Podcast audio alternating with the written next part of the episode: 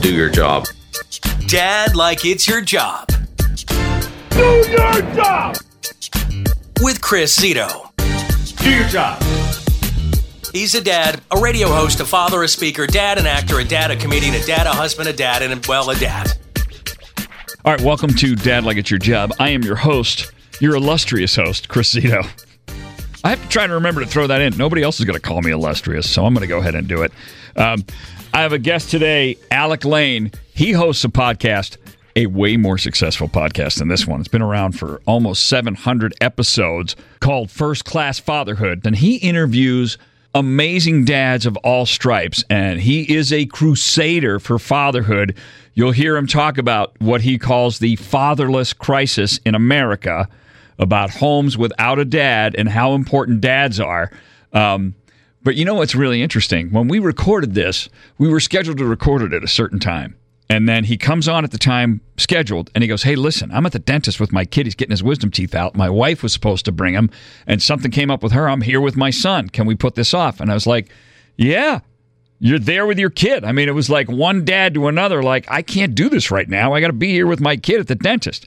So I thought that was pretty amazing way for us to meet is to say because we had exchanged emails um, but that was a pretty interesting way for us to meet. The other thing i want to point out to you guys about this conversation is that when i found alec i just i like to cruise around the internet just looking for guys who talk about fatherhood fatherhood experts authors.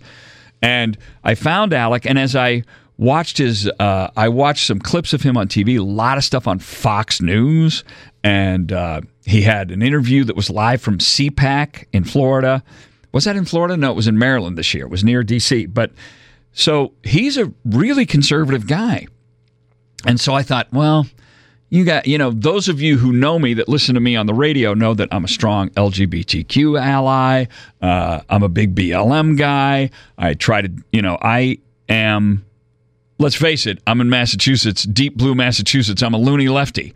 And so I thought, well, this could be an interesting conversation because I'll tell you something. There was a lot of common ground between us because we're talking about dads. And that's probably my favorite thing about this conversation is that here's a guy comes into deep blue Massachusetts. Of course, it's a it's a podcast, so it's available all over the world. But from where I'm sitting and where he's sitting, we're we have a different view of a lot of the same problems that we're talking about, but a lot of common ground. And I'll tell you something, it gives me a lot of hope that so many of us can find common ground in the things that really matter. You know, that classic quote from JFK, you know, um, we all breathe the same air.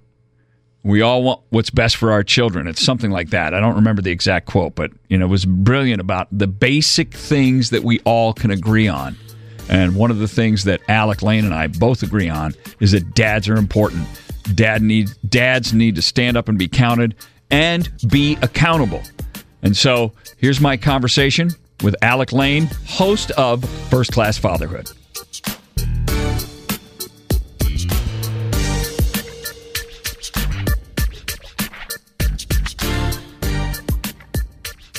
Yeah, just made it back now. He's a little looped up, so I had to. he's walking in the house with rubber band legs, you know. Oh yeah, poor kid. You know, it's so funny that we got to we're getting together to talk about fatherhood, and uh, we had to put this off because one of us was busy being a dad. You know. yeah, yeah. I wouldn't be much of a host of Dad Like It's Your Job if I said, "Hey, man, you said 11, so." so I know. Believe me, though, I know how it is with the scheduling. I know sometimes it gets tight. You know. Yeah, but you know, listen, with my job, with my radio gig, I always have plenty to keep me busy in here. So look, uh, I really appreciate you doing this. I listened to some episodes of uh, First Class Fatherhood. I mean, I mean, when we're done with this, I got to get in touch. I got to figure out how you're getting such great guests. I mean, you got some wow, spectacular. I'm telling everybody to listen to your podcast. Yeah, I appreciate that. Yeah, I've been very blessed to. Uh, let me break this on here. Sorry, I just got the. Normally, I got the suit and tie on here, but you're, not, you're okay. not recording video on it, though, right? No, said? no, just audio. No, Okay. yeah. Uh, yeah, I've been very blessed, man, to have a lot of really great dads come on the show and uh, share their experience. So so far, it's been really good.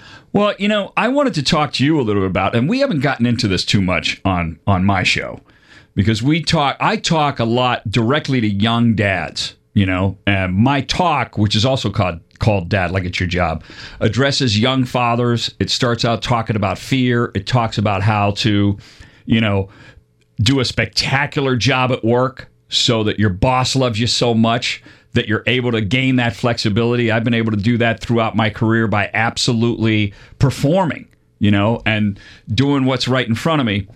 But I I hear you talk so much about what you call the fatherless crisis in America. And so I figured, you know, I haven't really touched on that too much. Obviously, every every expert I've had on the show touches on that about the difference between a dad in the house and and not in the house. Can you speak to that a little bit? I know you can. Yeah, hundred uh, percent. It's uh, it's an epidemic in the country, and it, all the studies. I mean, all the stats are there to back it up. Yep. There's no shortage of stats to show the difference. And the problem is, is that you know, and I do get a lot of pushbacks from from single moms on this, and that's the problem where a lot of people are afraid to have the conversation uh, because it feels like you're insulting single moms when you have it. But and uh, you know, it, it, I try to put it this way: it's it's not every kid that grows up without a father is going to end up in prison, but 85 percent of the kids in prison are coming from fatherless homes. And when you talk to wardens at the prison, when you talk to prisoners themselves, the whole thing they're filling up the prisons with fatherless kids. Yeah. So it's in it's it's it's tied into every single aspect, and also too on the positive side, uh, if if the father takes his kids to church the likelihood of those kids going to church as adults is far greater uh, than if just the mom takes them to church. So it, it, it, plays into almost every aspect of life. So you're saying like if if, if they're a church going family, let the dad participate. You know, uh, this is one of the things that I talk a lot about is the father getting in there and being a part of these kids' lives. You know, my the the uh, the the subtitle of my talk is provide for your family and still be a part of your family. Because you know that's what's changing and that's what needs to change. This idea that i'm going to go out i'm going to make money i'm going to pay the bills and let mom raise the kids.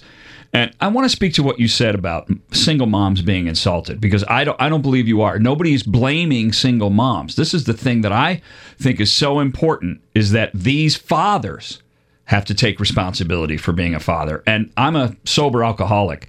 And one of the things we always say in recovery is I didn't get in trouble every time I drank, but every time I was in trouble, I had been drinking. And that to me correlates with what you said like, hey, not every kid that grew up in a fatherless home is going to go to prison, but the prison is full of kids that didn't have a dad.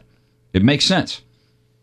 Yeah, and, and those stats go uh, along with everything. You're talking about teenage suicide, teenage pregnancy, uh, drug and alcohol use, you know, violent crime. It goes along the same path. So when you look at all these major statistics that we're trying to solve in our society, you can't have the poverty conversation, the homelessness conversation, the crime conversation unless you have this fatherless conversation. That's why I harp on it so much because if we're trying to solve all these other issues without focusing on the family and solving that first, then none of the other stuff is going to matter. You're just going to be running around in circles.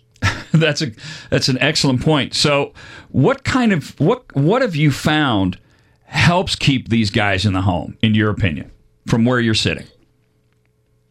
Yeah, I, you know, I don't know what it is that actually helps them in the home, but I do know that there's uh, a, a lot of a, a, lot can be done from other dads in the community. And I always talk about it as uh, being a, an ambassador for fatherhood, where we have so many of the other dads will be giving these warnings to the younger dads of like, oh, just wait until uh, the kid is teething. Just wait till they're walking. You're not going to have mm. no sex no more. You're not going to have no uh, social right, life no right. more. And they give them all this, so they they fill their mind up with all this negative negative expectations right, right from the jump. Right. So instead of doing that, I, I, try to encourage the dads. You know, you're you're not doing anybody any favors by telling your war stories or trying to make yourself sound like you've been through the grind. You're not helping. You're not doing anything to help this guy. You know, tell him the good things about it. Tell him the things that have changed in your life and how you've become a better man. And all these now you get to throw the ball with your son. You get to take your son to your favorite game. You get to watch movies with him. You get to have conversations. Tell him the things that are good and that are, that encourage the young dads out there. That is that is so beautiful, Alec, and, I, you know I could not agree with you more. I mean, a hundred percent, because I can tell you that when people ask me, you know, because I've had a lot of jobs over the, I've, I've been an actor, I've been a radio host, uh, stand-up comedian, you know, and all these different jobs. That you know, that's that's how I claw my way to the middle in show business by having all these different jobs, right? So people say, well, what's your favorite job? I say, well, it's none of those. It's being a dad, and it's uh, you know. Uh, I became a dad when I was 19. And I always say with my daughter, who gave me the job, she was unexpected but never unwanted. And I always try to speak very positively about my my. I don't know. I don't know where my life would be if I hadn't had kids. You know, I just couldn't imagine it. Yeah, and and they have the, the warped mindset of the younger generation right now, especially, is the idea of having kids and starting a family seems to be such a negative, comes with so many different negative thought processes for them. Like, that's going to ruin my life if I have a kid and start a family. So, that's the mindset that's got to get turned around because that's it. Like all these guys that I've interviewed that have done all these amazing things in life, when you really get down to it and have a conversation with them, the only thing that they really feel fulfilled in is being a father. And that's really the truth right. when you're talking to them outside the limelight, the only thing that they care about is being a father and their family, and that's it. Well, any of these guys, you know, I heard your interview with Steve Harvey, one of the most successful comedians alive. You know, Tom Brady. I mean, ultimately, every one of these guys has a job, and that's what it comes down. Well, that's my job. That's not my life. You know what I mean? That's what I tell guys. You know, you got to be a dad like it's your job because it is your job. When you go off to work, that's your side hustle. And I feel really, really strongly about that. That that's got to be your main focus to have any success. Well, the, those are things that, like, when you say about your job, we, we've put a lot of work, education, practice, sure. mentorship. We've done all that for our job. We don't do any of that for marriage. We don't do any of that for being a father. And and that's part of the thing. Like, if you don't have a marriage plan, yeah, uh, you know, if you don't have a parenting plan, then you're just leaving it up to whatever's going to happen. You're leaving it up to fate. Like, oh, just whatever happens, I'll react to it instead of designing. You know, you're your your life as a father in five years is going to be in a certain place. It's either going to be in a designed place or it's going to be in a completely undesigned place. Now you can never totally predict what's going to happen in life, but you could start designing what direction you would like for it to go. Same thing with your marriage. If you just leave it up and say, "Well, we'll just play it oh, by man, ear," not a that's, chance. That's not a good plan. You know, so that's why we see a divorce rate that's also crippling the country here as well. So we don't have strong families. We don't have fathers in the home, and that's why we're seeing the chaos we're seeing in our country. You know, it's funny you mentioned the uh, having a marriage plan because, uh, as I mentioned, I've been doing stand up for decades, and I love to I love to talk to the audience, and I love to talk to couples. And my when I do crowd work, it's not like, "Hey, where are you from? What do you do for a living?" I'm like, "Hey, how long have you guys been married? Are you were you shacking up before you got married? Oh, how old are your kids?" I talk about their family, and when I ask, when I see engaged couples, I'll say to them, "Hey, are you doing premarital counseling?"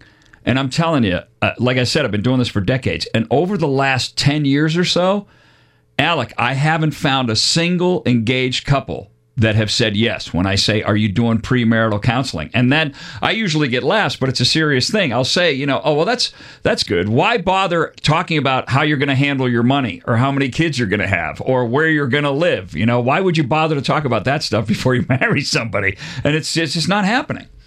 Right. Yeah. In the Catholic Church, we had pre-Cana, and it's sure like, I know, know pre-Cana. They, they, just they just go through the motions of it to check the box, and it is really is something that if they got into it, uh, would be very beneficial to them. And just just like you said, like if you have a financial plan and you sit down with your wife and you make out a financial plan and a budget for this for this month, for this week, for this year, your likelihood of being in a better financial situation at the end of the year is going to be far greater. And it's the same thing with your marriage. If you sit down and actually plan this out for this month, this year, uh, you have a much better chance of having a successful marriage at the end of that year.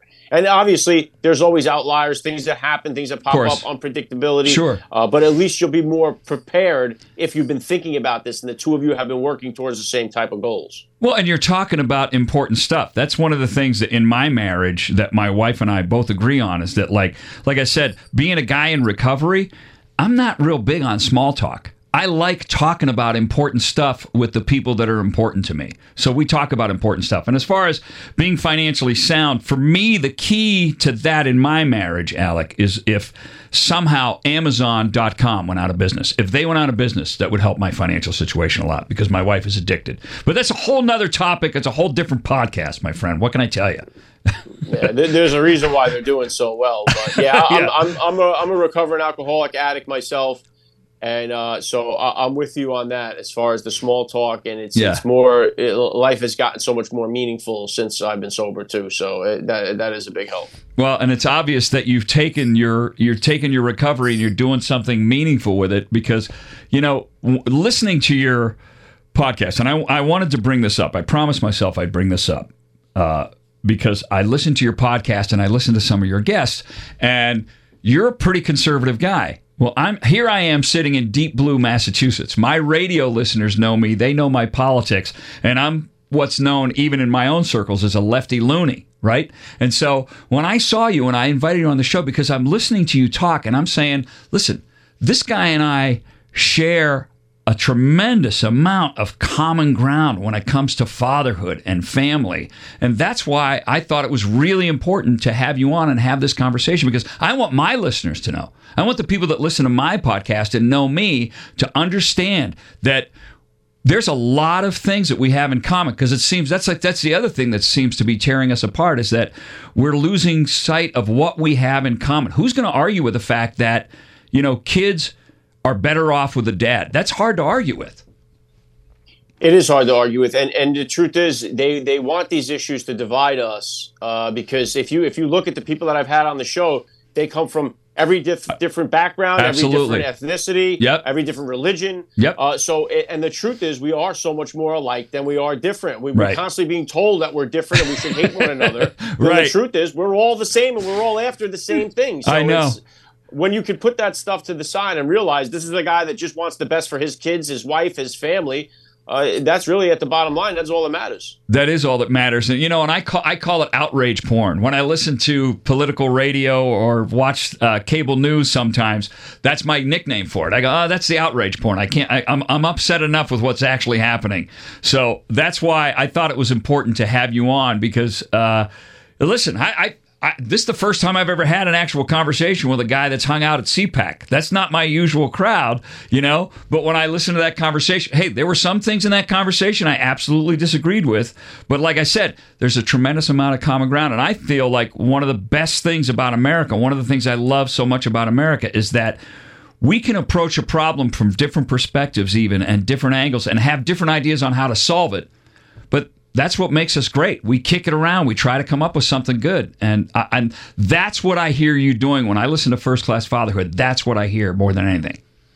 And, and Chris, I definitely get the uh, the blowback, and I and I take a beating on social media for some of the guys that I have on. Like when I had Governor Ron DeSantis on the show, uh, or I had Eric Trump a couple of times on the show, and I get absolutely buried on social media for doing that. When right. all we talk about when they come on is their fatherhood journey and this stuff about fatherhood. We leave the politics stuff out of it. We just focus just on the fatherhood conversation. Right. And it has, I mean, it has been more challenging, and it's not for lack of trying. Uh, to have as many Democratic dads on the show as I can. I had Congressman uh, Jimmy Gomez from California, from LA. Okay. I had him on the podcast. I had Senator Bob Kerrey from Nebraska. Uh, I remember Bob Kerrey. Bob Kerrey. Bob Kerrey ran for president. I remember that. Yes, yeah, he lost the nomination to Clinton. Yep. yep. So, like I said, I, I bring on. I, I want to have this conversation with as many people, as right. many different people as I can, because I truly believe if we could get the the fathers back in the home, if we could bring God back into our society, if we could strengthen our family units, I think all of the rest of the noise, all the rest of the trouble in our in our country will start to dissolve quickly. Well, Alec, I, I got to tell you, I, I know that, like I said, I've, I've listened to your pod, I've listened to some episodes. I don't agree with with some of these guys, but I feel I feel very strongly uh, that you are a guy, you're a man of conviction, and that's important to me. And I feel like that's the thing that I try to teach not just my sons but my daughters grow up with integrity and conviction, be of some use. You know, try to have a happy and useful life. I think a lot of times people are so obsessed with, well, I want to have a happy life. It doesn't stop there. Have a happy and useful life. And that's what I see you doing. And that's why I appreciate you coming on the show. Yeah, I, I, appreciate it, Chris. Yeah, I, and I'm, I'm a railroad mechanic. I've been doing that for 23 years. That, yeah. That's my job, and I, I drive Uber part time on the side uh, and hustle that for the family as well. And, yeah. doing that, you get a chance to meet Everybody. so many different individuals, right. and uh, you get a chance to kind of have some really good conversations, especially when you drive Friday, Saturday night when everyone's banged up. Uh, it know, loosens they, they, people up, right? They'll say oh, anything. they start pouring their heart out to you, you know. So you get to, but especially the young men, I try to get through to the young men and yeah. let them know that hey, you know, getting married and having kids is not going to ruin your life. It's no. where, really where your life's going to begin. Yeah, it's beautiful. Well, Alec, thank you so much. God bless you for your efforts. I really appreciate you coming on. Hey, thank you, Chris. I appreciate it. My pleasure. See you, pal.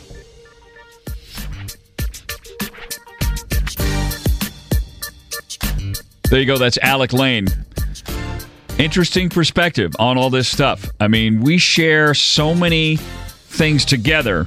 We come at some of these problems from a different direction, but God bless America. This is how we this is how they're meant to be solved in a country like ours. Come together, kick this stuff around. Let's find some common ground and get to some solutions. And I'm grateful that he came on, and I hope you'll give First Class Fatherhood a listen. There's some amazing guests. He had Steve Harvey on. He's had Tom Brady on. He's had Bill Belichick on. It's all these famous guys. I got to get in touch with them and see how I can get better guests. Although he was a good one. A darn good one. So uh, thank you, Alec Lane, and thank you for listening. Be sure to subscribe to Dad Like It's Your Job. Download the episodes. Leave us a review. We're available on the iHeartRadio app and on the website mix931.com. So Thanks for listening. Tell your pals.